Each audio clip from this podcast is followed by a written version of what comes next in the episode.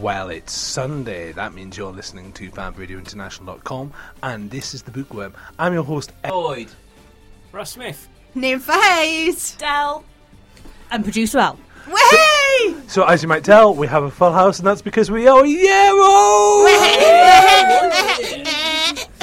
Smell like a one-year-old. We, we do smell like a one year old, and in fact, we have the reading comprehension of well, something much older. Uh, that's not. I was about to count our ages, and then I went, No!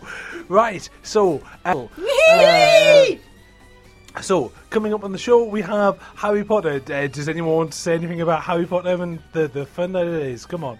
Well, as a representative of the Ravenclaw Book Club, I would like to say, Go Ravenclaw! Yay, Ravenclaw! we, we were all like competing. Oh well, maybe we should all take a house each and do it from that point of view. But then we all realised it's a book review show. We're all Ravenclaws. And everyone just turned off. I have, I have a, I have an inner inner Hufflepuff, um, but I don't think a single one of us wants. Well, I think all of us would quite like to be Slytherin for like a Tuesday. Well, if you're all twittering for us, you can be our sorting hat. Uh, you- Which, which houses are we in? you, you can Sort us on. Facebook, where Radio Bookworm. You can also sort us on Twitter, where Radio Bookworm. Tumblr, where Radio Bookworm. Our owl is called Radio Bookworm, but he likes to be called Clive. So, coming up next. Respect.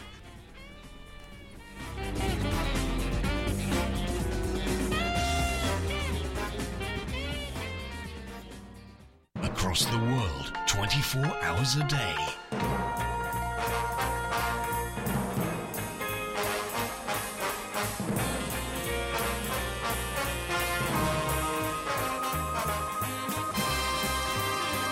This is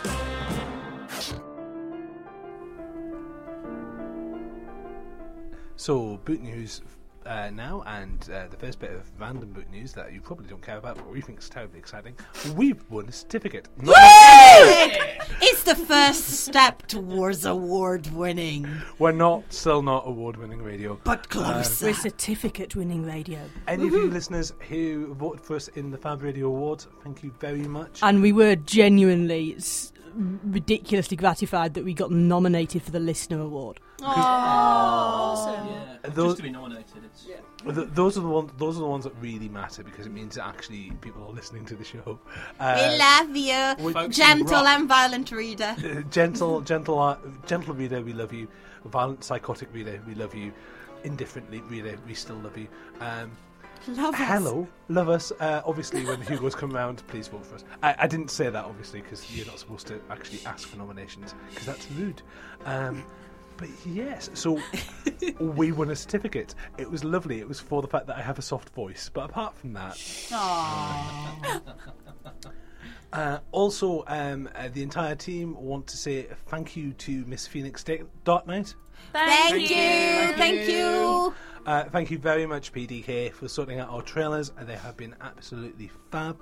And you can also contact PDK if you want your own trailers making because she's awesome. And we promise we'll genuinely put links to her stuff on social media. she's not a Russ. Um, okay, uh, Oh. on, on to the news. Um, first, first bit of news we're going to get quickly, go quickly over with.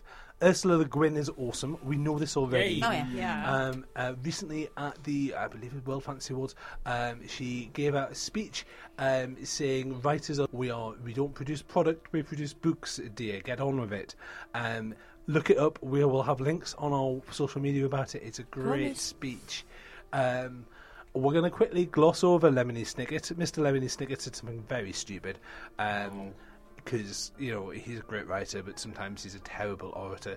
He has apologised on his knees um, for being a dumbass, and he's throwing large amounts of money at the problem, which is about as best as you can appreciate when you you know when you put your foot in it. That that you, you know we could be like, no, no, you should. What, what are we going to do? We are a forgiving kind, aren't we? what are we going to do? Book Demand- readers, you know. demand that he stops writing books. Is the, the, there was no malice there? It was stupid. Um, if you disagree, of course, social media, and we have other news. Um, You're the only person who has the news thing. Am I- No, It's no, we been- all have it's been news things. shared. We Um, shared. Oh, we all have I'm- news things. I'm happy to jump in on 1984. Oh, Ooh. Um, it's been confirmed is the word I'm going to go for, but to an extent, it's still rumored. I, am uh, trying to work it out. Um, but Paul Greengrass is being flagged up as directing a, a film of 1984, the George Orwell novel, um, to be produced by Scott. I want to say Rudin, but I've only ever seen it written down, so it could be Rudin. So I do apologise if that's wrong. Um, You can email in. It's fine. yeah, email in. That'd be that'd be lovely. what now? Um, oh, all right. Social media in. um, S- Paul Greengrass. Um, kind of most notable title, I suppose, uh, would be Bourne Ultimatum, which is a good film, but crazy action. Um, interesting camera work. Uh, so I think from that perspective, it's going to be visually interesting. Um, but Scott Rudin is known for quite quite gentle. Um, well, kind of like in, in like kind of there's a simplicity to his work, which is is It, wonderful. it, it's 1984 though. I can't imagine the, the action scenes at all. No, No, yeah. No, but you can see how the camera works of capturing certain things. Because obviously you're talking about Big Brother and Hmm. you know seeing places you shouldn't be looking and things The- like that. So it's, if you take the action out of Bourne Ultimatum, it is an interesting visual film. It's still there's always things to look at. The camera work is interesting. Um, the way that the kind of the characters are played. Like, if that's if that's indicative of his type of directing style, then we potentially have a very interesting film coming up. I also hope he goes out of his way to get John Hurt in for something. yes, John you Hurt's have to, amazing. you? In the 1984 movie that was made in 1985, uh, um, they because it was supposed to come out in 1984 and they had production problems, so it came out in 1985, which is unfortunate.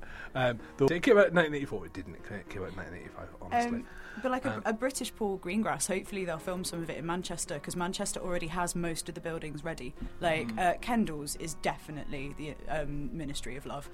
Um, there's an old, I think, BT Comms building it, just on, near Salford on Chapel Street, uh, which is definitely the Ministry of Truth.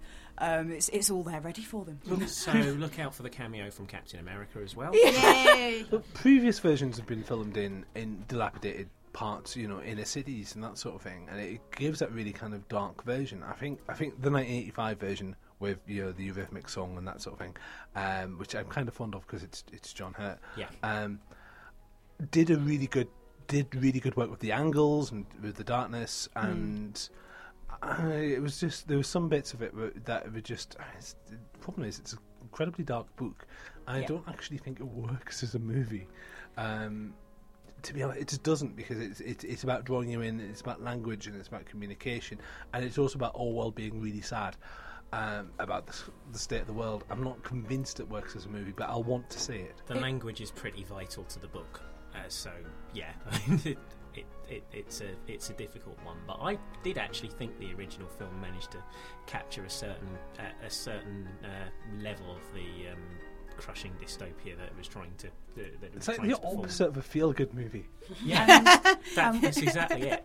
We're back in a government that people aren't happy with as well, so it's an interesting time to do it. Mm. And like, if you think Watchmen lost something from from Alan Moore's view because we were we weren't living in a Thatcherite government at the time, and that's why it was created. Whereas now we are back in a government that people are unhappy with, kind of perceived control um, and things along those lines. So I think we're we're in. It's a bit zeitgeisty. So this So is an- this well. entire thing is a conspiracy for, uh, from from Alan Moore to make sure that, they, that to make I'm I'm not looking for, forward to Alan Moore's Jerusalem, by the way. Um, his his million million word book that he's got coming out, um, because a it's going to break shelves, and b it's going to break whoever published that. If they're not if they're not completely prepared for it, it's going to get destroyed by it because that's that's a huge undertaking. You're gonna get. So you're going to get forklifts in Waterstones because they can't maybe, employ shelf maybe they'll just print it in font number three, so it'll be so tiny that it'll fit into 100 pages. Maybe They'll shove it'll it be on. most commonly purchased on a kind of electronic book. I don't know, do they exist yet? I don't know if Alan Moore knows they exist. This is the problem. I, I, I think Alan Moore would be like, "You can't do it by e-reader. You have to have some sort of Ouija board." And then, then you buy some Moore Ouija board, and why the Great Master communicates to you his his works and thoughts. Uh, it slowly but surely drives you mad. We've gone off the news. See, I'll be really Sort of disappointed news. now if that like didn't. He, he is an evil wizard. Some more news. Give us more news. Um, Ansible has gone online only. This is a piece of news that I only I care about. I suspect. Um, David Langford, uh, who is a regular, he's, he's basically he talks about books all the time, so we love him. Um, regular world fan- fantasy style writer person. Um, his regular design Ansible is now online. Uh, it's kind of not really news because it was always really pretty much online and printouts were available in small venues up and down the country. Um, he's just stopped doing that because people get it online. So, you know, not a massive change. Um, Gollancz have picked up Aliette de Bodard. Um, that's another example of someone who started working for Angry Robot, kept working when Angry Robot started having financial problems, went elsewhere. So that that that news is also Angry Robot loses Aliette de Bodard to to Gollancz, which I imagine is probably a better deal, to be honest. And guess what? There's a new chapter out for all of you out there who love that fanfic that is Hachette versus Amazon. Oh, oh, oh, they're getting married. The love carries on.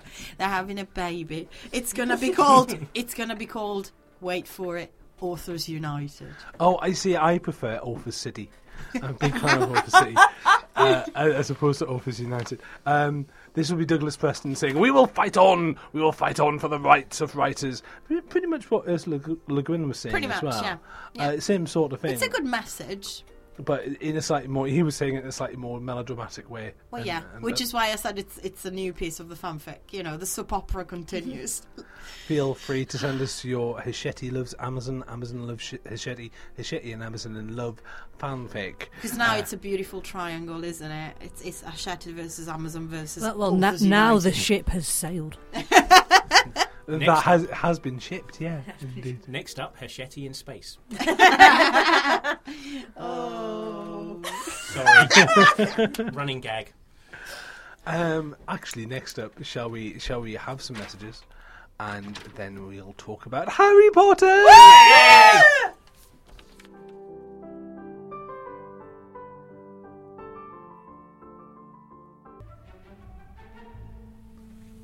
If you were smart, witty, clever, and not hungover enough to listen to us live, you'd have heard an absolute pile of adverts.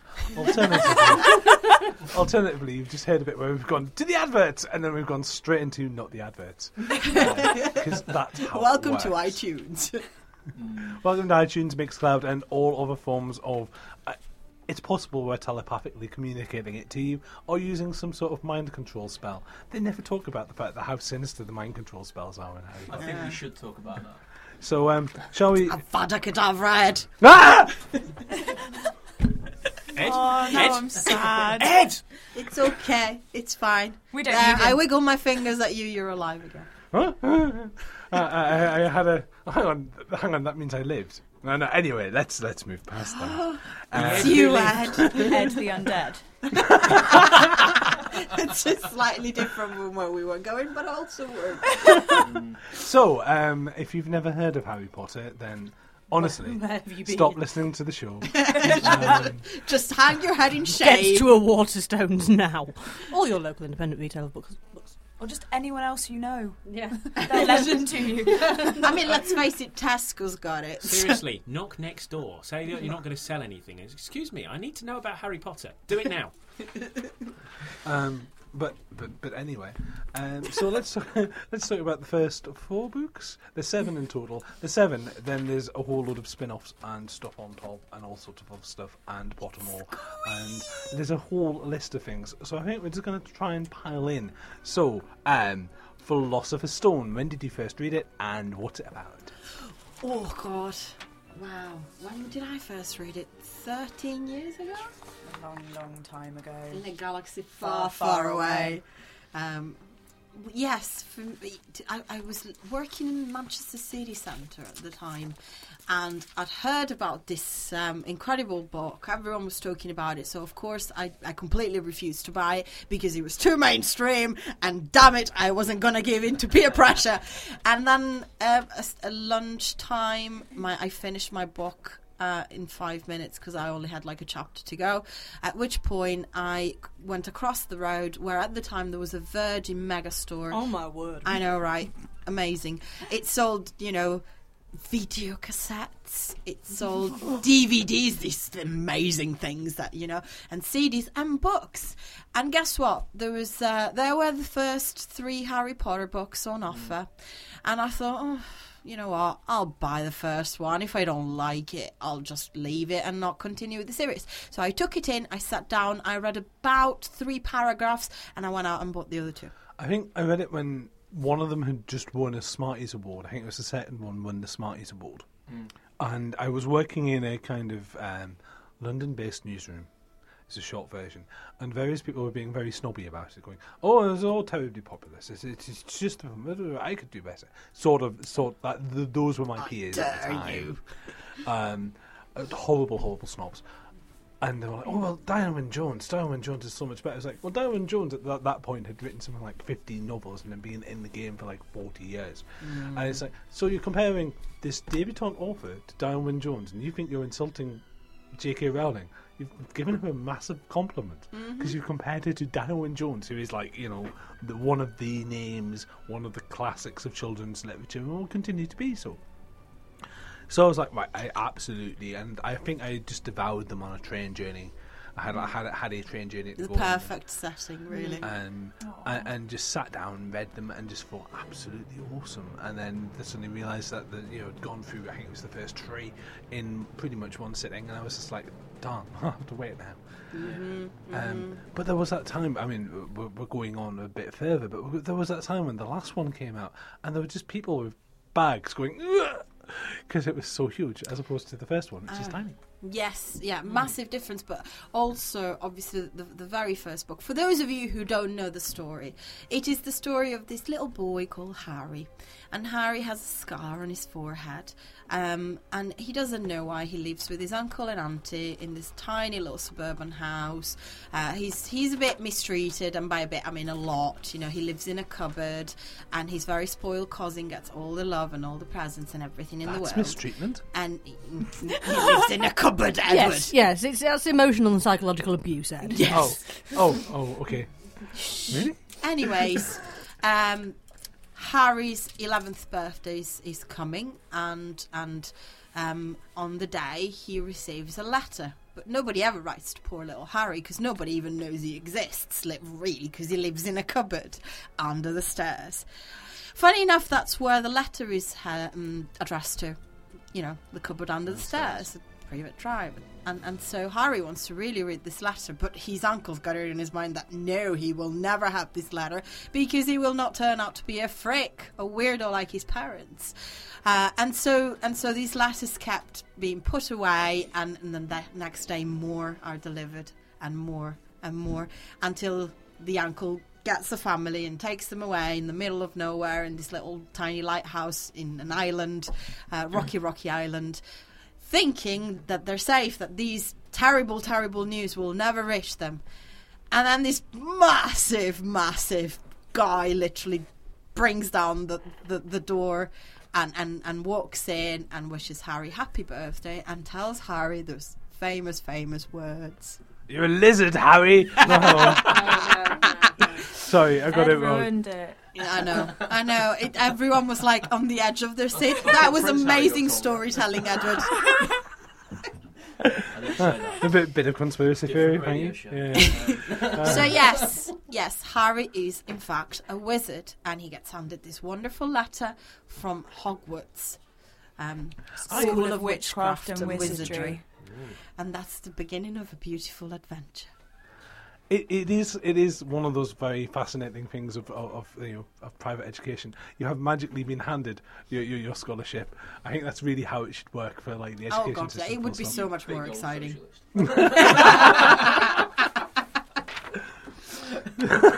That's a that's a, it's a fair it's a, it's, a, it's, a, it's a fair response. That's why I'm House Hufflepuff. That's why they don't get mentioned because they're all big old socialists. um, it's, it's one of the strange things about the Harry Potter world actually because I think if if you're British, you're used to the concept of, of houses in school. Yes. Yeah. Uh, I was in Nightingale. I don't know if anyone else. I was. It was I was in Nightingale. Hey. In my middle school, I was in Bloody uh, Neptune, and it- then in my, my, my college, which was thirteen plus, we, we started off in Scott, and then someone went, "There's no women or black people, so we need to to diversify," um, and then I ended up in Nightingale. We, we had Saint, so we had uh, Patrick George, Andrew, and uh, another one, uh, and and I was St Patrick's. I David- have a David would be really, the one. really silly story to tell you about my uh, about my house because my house was called Schoolhouse. Or yes, No. this was baffling for a while. Oh, oh yeah, we, we we had the red miters as well. Um, uh, this was baffling for a while, but then you kind of realise, oh, at school, as in Trinity School, as in the name of it. Oh, so it could have been called Trinity House, but that would possibly have confused a bunch of people. So it was Schoolhouse. That's a, that, that is actually a rubbish name. Yeah. We, we, Yeah. We've drifted off on a tangent. oh yeah, but sorry. but the thing is, Americans um, when they uh, encounter this. Have no con. They, they do, most schools don't use, operate that system of dividing kids into little groups so they can compete against each other to get tiny gold stars and other pointless sweets and all sorts of nonsense. Um, so so Americans are just like what? And obviously, in the world of Harry Potter, you have houses and you have tuck boxes and this sort of thing. And Americans are just like, well, but but this this this is magical fiction. You're like, like no, No. this, this, this No. is just just to stop kids from arguing and en- also encouraging competitive play, by which we mean hitting each other. this is the bit you're supposed to relate to. Yes, this is the realism. No, it's not. I grew up in Italy. There's no houses in Italy. There's just one school. Get over it. Um, anyways, so so looking at the first three books, I think. I mean, I don't know if we all agree, but the first three books are really sort of more like a, a childhood kind of sort of theme. So you know, the, the first three books um, tell you how Harry kind of, as a, as a little kid, sort of gets into his own skin and grows up and and then from sort of the prisoner of Azkaban afterwards it gets all very dark and very political. I think the third and the fourth books are really big game changers Yes. to the Yes. Yeah. The first three books um, are all separate stories with a subplot running between the three of them. Yeah. I like a kind Sorry, of the story of Harry's past um, and Yeah. where that might be going. And then we hit book four, and actually, then the subplot becomes the plot, and Mm. the stories in each year at school are are about the subplot. like, yeah, there, there's a connection then. I love the way, and it's kind of accident rather than design, I suspect, um, that the first three are very much children's fiction. Yes. And very much designed as children's fiction. I, I gather that at the time Rowling was expecting not to be a billionaire. She was expecting to do, she was hoping to do quite well. Yeah. And, you know, just write for a living. And she, you know, her in her mind's eye, she'd be producing a Harry Potter book once a year, and that'd be fine. And that would pay the mortgage, and she'd be okay. And she, you know, in an, in an alternate world, there's like there's like 40 different Harry Potter books, but no one's heard of Harry Potter, and they're all just kind of just getting on with it, and just kind of straightforward. But I think at some point she suddenly realised that she could do more, um, and she had the audience to do more. So it goes from children's fiction into young adult. Yeah. Yes. But it follows Harry, doesn't it? It does Mm. that. It, it grow, Yeah. The stories grow as Harry grows. Um, This oh, was sorry, I thought Yeah. you were weighing in. No, my, my understanding is that actually, as you sort of alluded to, the reading age increases as the books go on. Oh, yeah, It's absolutely. This is one of the things I found really, really special about this series. You can um, certainly, uh, certainly, reading at a young age, yeah, you grow, you grow with Harry as you're Yeah. watching it, and it very much feels like that as well. Yeah. I think I think for me, Pris- Prisoner of Azkaban of the, the first three or four, Prisoner of Azkaban is my favourite simply because Mine do. simply because, Absolutely. because of the Dementors. And I, I, I was one of those kids that grew up with D and D, and I grew up with Mind Flayers. And Mind Flayers, for those who don't know, are large purple monsters with octopus-style heads in big robes that eat your brain.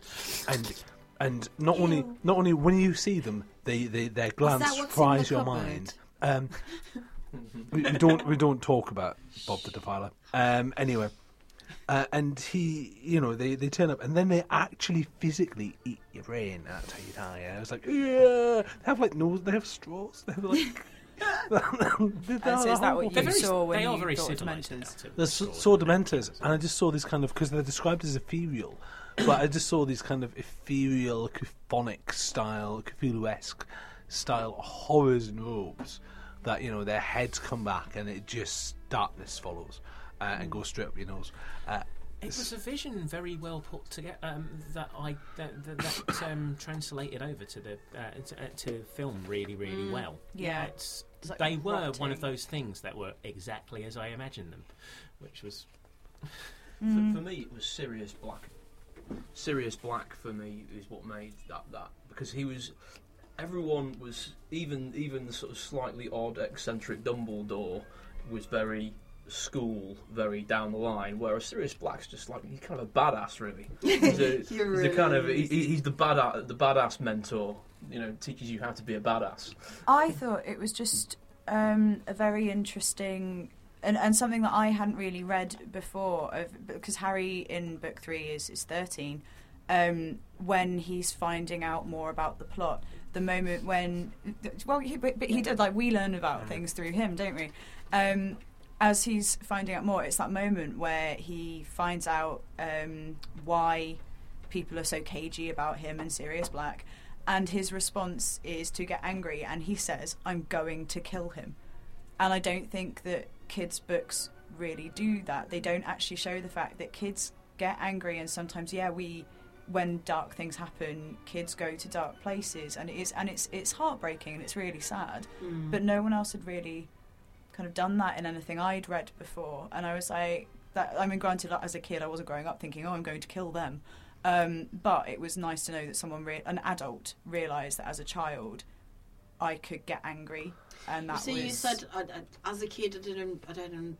Obviously, I didn't think, oh, they've upset me. I'm going to kill them. But for some reason, in my mind, I had this scene out of uh, Home Alone where he goes, "I wish you all went away," and then they all go away, and he's like, "Oh my god, I did it! I sent them but, all away." but the character doesn't. The and char- that, it's a bit of an equivalent, isn't it? Yeah. You might not think, "Oh, I want to kill them," but yeah, you do go to really dark places. Yeah. And that's a very good. it's an point. interesting departure. The kids in the Narnia books don't like you know grab Jadis and just beat it to death.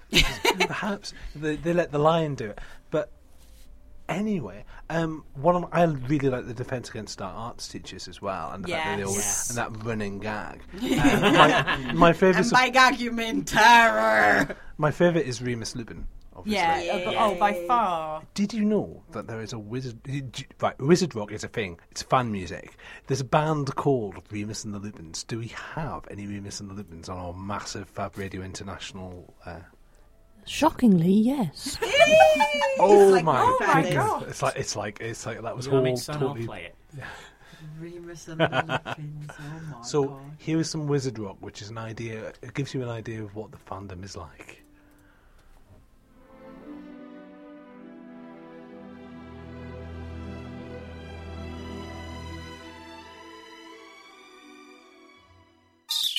Embrace the alternative. This, this is Fab Radio International.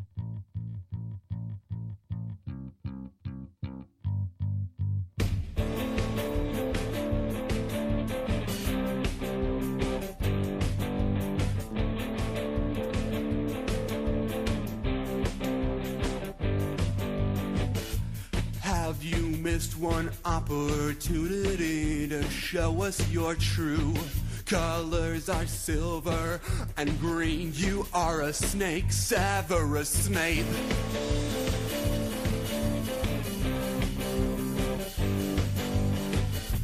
Said that you protected them by turning in Sirius Black. Albus may have trusted you, but I would never turn my back on some Death Eater who sold James and Lily out. Well, the truth changes everything, and there's no way for us to argue now.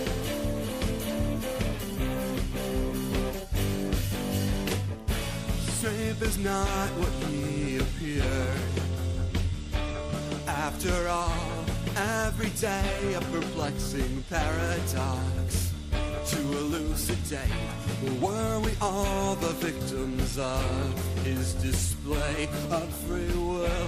Or was this always the fate of Severus Snape?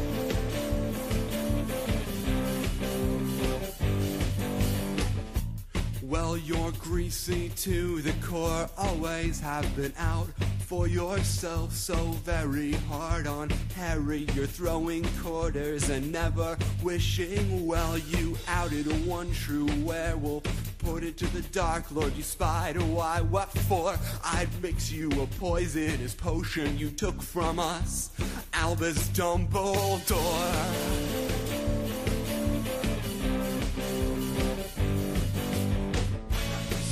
Is not what he appeared.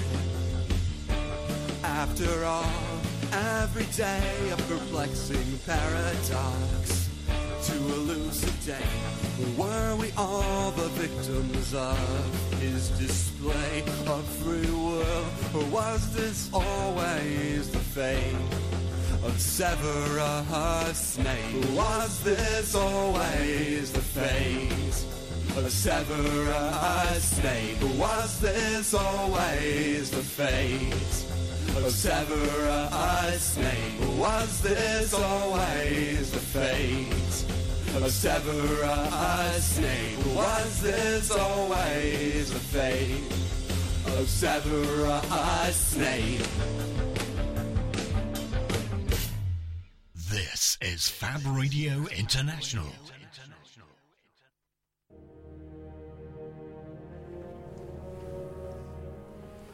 So you're listening to FabRadioInternational.com. This is the Bookworm, and we have the entire presentation team. Say hello. Hello! It's quite a large team, and you might be able to see us on video. We are on webcam. Are we? Um, Yes. Aye.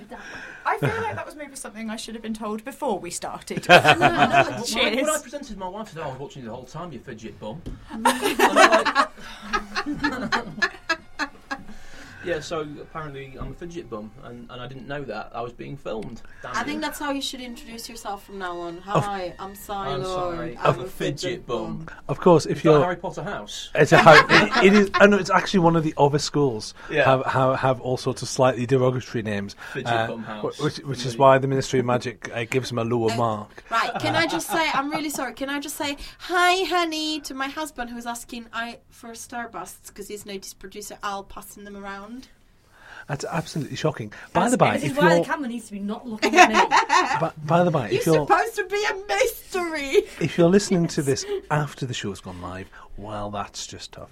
Um, we, we can't actually, ki- we don't actually record the the webcamage, uh, and it is kind of silly. But it's okay. Um, you can It's still not product send us. placement, we just happen to have You can some. still send us Starburst anytime. You can also we have purchase. the name first. You can also purchase Starburst magazine in any newsagent, and with that shameless, shameless nonsense out of the way, let's talk about the last set of books in the Harry Potter series. So so far, uh, the last, the previous half half the show, just before we hit Remus and the Lupins. Remus and the Lupins. There, there's Wizard Rock. There, there, there is actual Wizard Rock. The fandom is amazing for this sort of thing. Um, but yes, we, we, were- we were just touching on this while we were all bopping away to that music. The fact that the first three, three and a half, sort of, are pretty much, um, you know, different separate stories. By the time we get to Goblet of Fire, Goblet of Fire, Oh, God, I love it. um, we, we start to actually get a coherent kind of end of the world style plot going on. I think, w- I mean, Goblet of Fire was such a massive transitional book in the series because you have it's literally two books in one really because you have the first part is is the Quidditch World Cup uh, which is a story all in itself with a big big obviously plot introducer as well. And then the second part you find out that hey there's not just Hogwarts there's all of these other schools so you know mm. you you think wizards are all concentrated on one side but really you should have known by now and should have figured out that this is a worldwide thing and then all you know Beauxbatons and and Durmstrang come into play and you're like Fidget whoa. I would love to see some adventures set in Durmstrang. oh yeah, It would be yeah. great, wouldn't it? But I Yeah. think we learned so much more about the world in Goblet of Fire. Like because before that, essentially all we've had is Hogwarts, um, Platform Nine and Three Quarters, and, and the Burrow. Pretty much. Really, are our only kind of insights into w- the wizarding world, and then actually we find out more about this huge worldwide community. Yes. Yeah. Um, and we get to see the fact that how they live in, in life and like wizards walking around in nighties because even though they're in muggle worlds they don't want trousers on and like, we, we learn so much but very very quickly and it's again it's it's at that age harry is now 14 that's when you start to get out of your own little world a bit isn't it An And Yeah. international wizarding sports tournament is an absolutely genius vehicle for communicating all this. Absolutely. things, all sorts of things come. Oh, you've seen you've seen World Cups and Olympics come over here. You can imagine the logistics with that. So it's slightly smaller scale, So but slightly here's a bigger as well. boot. and, and oliver wood's in it again so that's nice oh. oh. Have a bit of a crush, though. oh my god so much but, but from Cup- when i was younger not like in a pervy i read it as an adult way Sure, Del. Yeah. Sure. Would, wouldn't it, the World Cup have been a lot easier? Wouldn't the World Cup have been a lot easier if, like, the fans and the teams and everyone could have brought their own like tents that have got a house inside? Oh my god, that's the most amazing thing. that was ever. brilliant, wasn't it? I love and that I'm idea. so glad she brought it back in the books later when Hermione pulls it Yeah. out of a tiny little bag and she pulls out this amazing tent. It, it's that amazingly practical thing as well. It's, it's one of those things where you can, with the Harry Potter world, it's one of those worlds that's built in a very specific world in it, way, and it's built. The world building is done to tell the story, um, rather than the world building is built to create a world. And I think it's very easy to be hypercritical about the, the world and go, well, how does that work? How why why why aren't they why aren't they taught mathematics and physics? Because it's magic. Because it's magic. Uh, a wizard a wizard did it. There's a perfectly rational explanation for this. Sometimes A wizard- ran away as well. There's a perfectly rational explanation for this. A wizard did it. Um, and you know, it's it's a world that she specifically built. Um, but yeah, they're dark, they get it gets dark in Goblet of Fire. yes Oh, It's God, yeah. it's where it's the book where everything changes and you realise it's a kind of like no holds barred, isn't it? Really. Um, I don't actually think that's. I don't think I used any of the right words in that turn of phrase then. Um, but because it is the book where we have an actual death of an actual character, um, not just someone reported in a newspaper who works at the ministry who we've never heard of. And Um, not a baddie.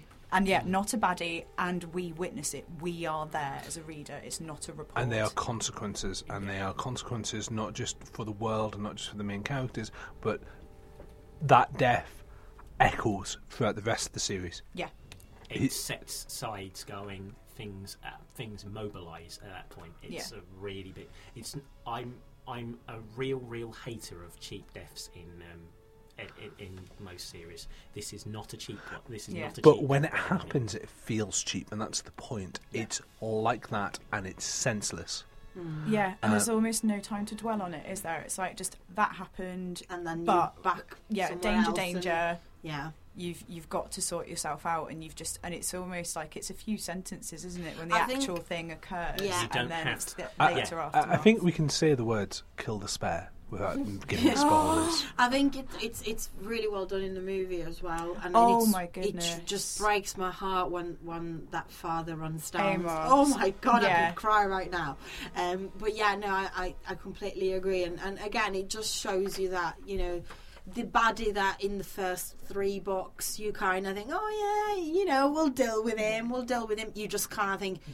yeah, no, this No, is not what it's know- about. now we need he's to. not he's not a kid's baddie anymore. he No. ceases to be nebulous as well. He's suddenly got form. He's, Yeah. he's hmm. Yeah, Ray he who and- should not be he who must not be named, but now has been given name and form, and Yeah, It's Yeah. it's yeah, it's, it's not Face. kids and he's done anymore. something. Yeah. Yeah. He's done something you can't ignore, man. 'Cause So I- just, I think that Goblet of Fire is my favourite book. Um, I also of the film series. I think it's my. I, I don't think in the film series it's by far my favourite film. Um, but I think that I think the reason why Goblet of Fire is my favourite book is because that is that is Dragons, the moment. dragons. It's got dragons in it. I mean, let's face it, yeah. And things like Ludo Bagman, and we learn about the unforgivable curses, and actually we do start to realise the grown-up aspect of this world, and and and we, we realise what we're about to go into. I, I reviewed for Starburst magazine, which is on your shelves right now, um, the Harry Potter uh, movie vault, which is all the uh, movie designs and pictures uh, from the movies and also stuff inspired by the books. And there's this one section called dragons, and it's it's the fact that she's gone from she's not just gone it's a dragon, uh, rah, run away. She she's taken a leaf out of How to Train Your Dragon and a whole lot of other stuff, and the you know the Dungeons and Dragons manual, and this sort of thing, where each dragon is different. There are different breeds, they have different personalities, uh, and they're all terrifying. Um, you know, Yeah, but at the same time, because you had an introduction to the dragons in the earlier ones, when obviously Hagrid gets a little dragon, and you know that's the very, very first book uh, where you know Ron tells you my brother works with these. So you you, see how the, the littlest things that you kind of think, oh, that that's a means to this book, and then you won't hear about it because she doesn't need it. But it all comes back, Yeah, and all that knowledge you've been sort of accruing all those little pebbles that you thought, oh, that's just just a nice little The- touch. It's actually got a meaning later. Yeah, I have to say the magical creatures are one of my favourite things just throughout the books mm. generally. I just like them. Yeah. I think for me, the consistency throughout the books, that drip feeding is very important. You'll Yeah. get little things Yes. and details, things in, in potions and side effects and things that will come back later in the book and they become important and you'll suddenly realise, oh, he did that because of he, he was able to use this potion and uh, it's very, It's like the very well Polyjuice potion that again you see in the very first book, and then later on you see this really dark hues of it that you kind of thought, oh, it's it's child's play, but really it also gives you an insight on Hermione as a okay, she did this at eleven. She's Mm. amazing, and and later on you discover why. And there's also things like um, Hagrid has a connection to the supernatural world. One of the other teachers, um, who in the movie is played by a famously short actor whose name escapes me right Flitwick, now, Flitwick, Professor Flitwick. um, is you know, and as things get darker in the series, and as the government changes, um, suddenly you start to fear for these characters who have been. I mean, Flitwick is relatively minor, but Yeah. it's that combination of realizing what he looks like. Warwick Davis. Warwick Yes. Davis. Oh, I could have told you that. Sorry, I didn't realise we actually needed the name. Uh, Yes, it's, it's my brain just not, not functioning right now. It's the awesome Warwick Davis, and we all know he's awesome because he's been in all the awesome things. But You know? Flitwick is clearly not human, and, and then suddenly, as as you know, as the uh, Voldemort party get in charge, yeah, As we hit book five. as we hit book five, and suddenly you start to fear for, you For the- know, yes. for, for, for the people who aren't, aren't who who aren't middle class, and Those all of a sudden, different. But I also Yeah. like book five, um, Order of the Phoenix. I think is another one that is another book that is more adult than most kids' book books were because most kid books after the baddie becomes real and the baddie's got a body would then be about let's fight the baddie but the fifth book is actually about propaganda and about the fact the government go oh we don't want this to be happening so Mm. let's tell the world that this little boy is a liar Oh yeah, Um, everything's Book five's fine. weird. Yeah, It's, it's- a um, it's a political thriller. Yeah, and Yeah. it- we learn So it's just- about kind of teenage angst through uh, what's the word? Kind of through it's uh, embodiment of Yeah. someone else's soul, almost. Harry Like- shouts a lot. Yeah, Harry becomes. Most of my friends found Harry really irritating in that book, but actually, if you look at it in the sense of it's, it's, it's a metaphor. Um, he became a lot more acceptable. The thing I got with the, the thing that I'd liked with um, Order of the Phoenix, yeah, I found it the most difficult going of the books. But I actually, for me, that was the best film because they managed to they managed to distill it so perfectly. Yeah. I agree. Favourite film for me, film Da- five. dark darkest type of detention as well. Um, We were yeah, crying. Must not tell lies. Um, So we've we've, we've got there. Let's let's let's have some more noise, and then we'll talk more about the series and how it's affected us.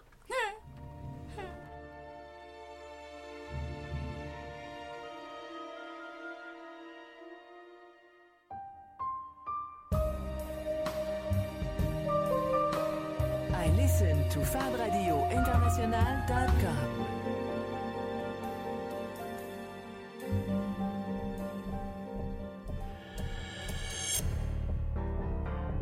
Across the world, the real alternative. FabRadioInternational.com.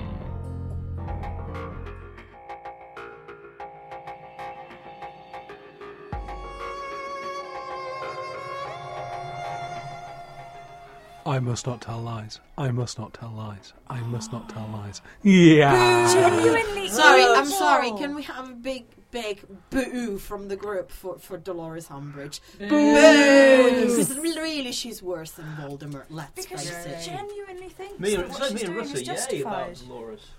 I, I actually had I had I had a school teacher who she wasn't that awful. I had that school I I had a school teacher who was who dressed like Dolores Umbridge was about crushing children's dreams.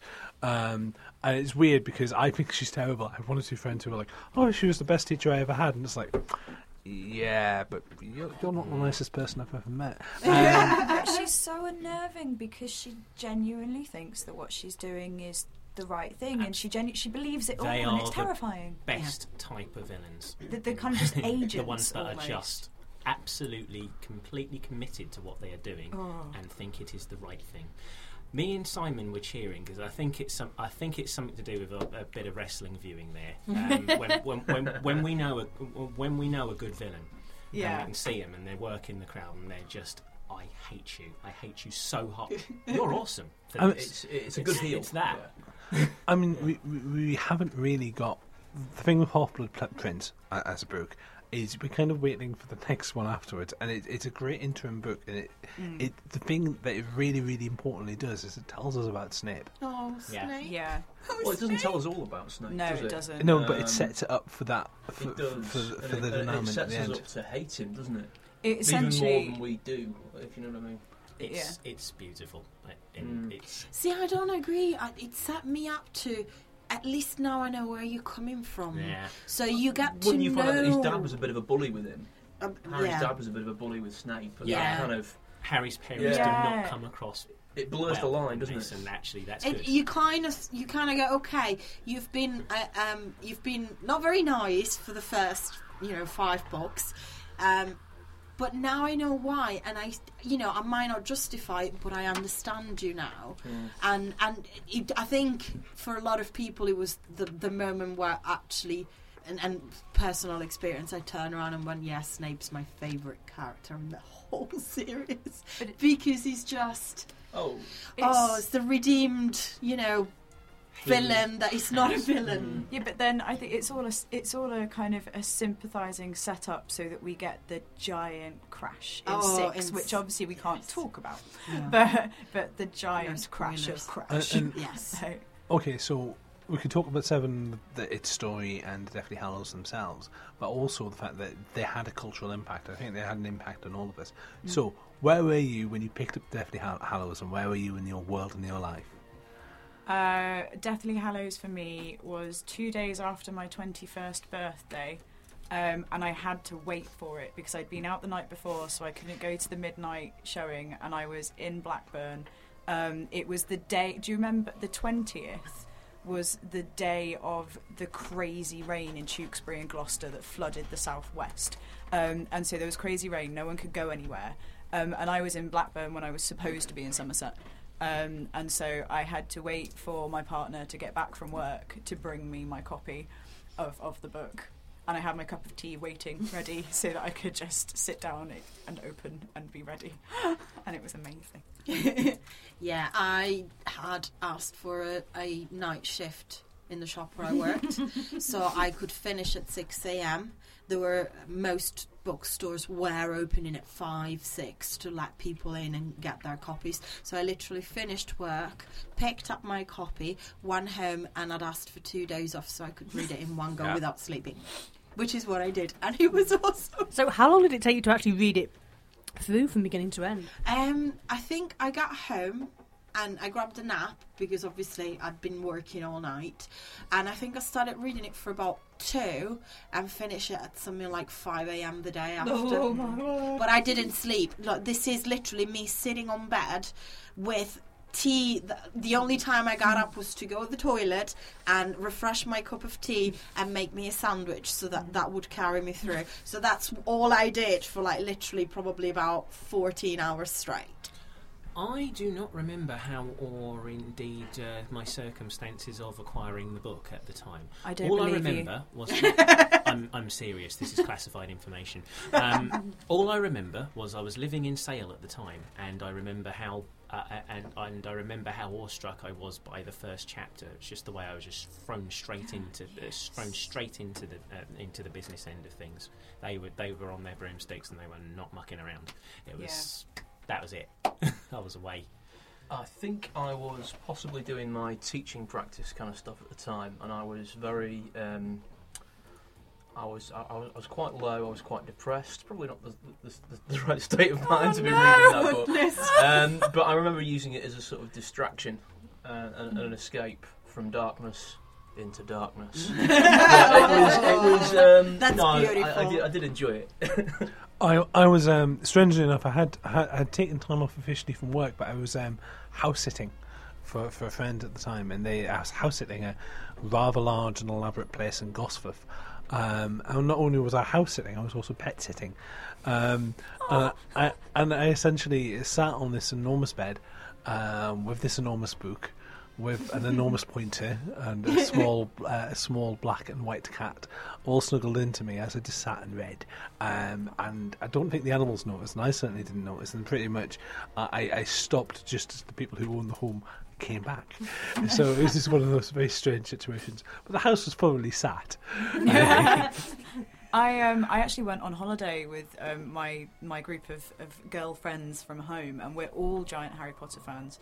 Um, and so we we made the rule that until the last person finished the book, no one was going to talk about it or mention it, Oh, God, just in case, because we all read at different speeds. I'm a very slow Oh. reader. Two of my friends are very fast readers. Um, the book came out on the 21st. We went on holiday on the 23rd. One of them had already read it three times. Um, Yeah. She like she's a she's a machine. Good rule, Um, by the way. Yeah, Yeah, and so yeah. uh, like I was luckily we were on holiday. We were in a little surf cabin in the middle of Devon. Um, not in the middle of Devon. You wouldn't have a surf cabin in the middle of Devon. Just randomly. um, yeah. it Um, could be a wizard. and so cabin. there was like no internet, so I didn't have to worry about Facebook. I didn't have to worry about any spoilers. And so yeah, we were just like, we're not going to discuss it. And then one of the girls didn't bring her copy, so she was like, I've forgotten my book. We can't talk about it. Oh Um, goodness. and it actually worked, and that was wonderful. Um, stupid people went on Facebook. Oh, never, never go on social media No. at this time. No, No. no, no. It's a, yes, you it's a- should have known better. social media is shut, shut, shut down, I believe. But um, yes, uh, so we haven't received any owls or any owl messages, which is unusual. But I suspect he's got lost or possibly stuck in the fab cap. Maybe it's Errol. Oh. He's just not made it yet. he's in he's in witness protection. His name is now We've Clive. already established this. If you've sent the if you sent the owl to the cupboard under the stairs, it's currently been eaten by a mind flayer. But yes, I, th- I think we can all agree that that you know whether you came into it as a as a as a you know child or you read it as a grown up, it you know the Harry Potter series has definitely had an impact on on people's lives everywhere in the world. It is my life. I, and, And I believe you. and as the books end, I think we're going to have to end the show. Oh, bye bye, show. But, but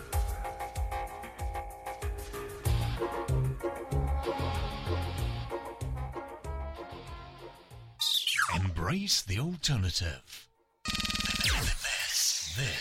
This, this is Fab Radio International.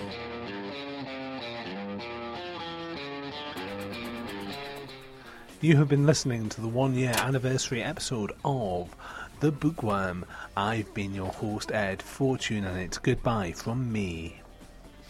I've been your hostess, Ninfa Hayes, and it's goodbye from me too. I've been along for the ride. My name is Russell R. A. Smith, and um, goodbye from me too.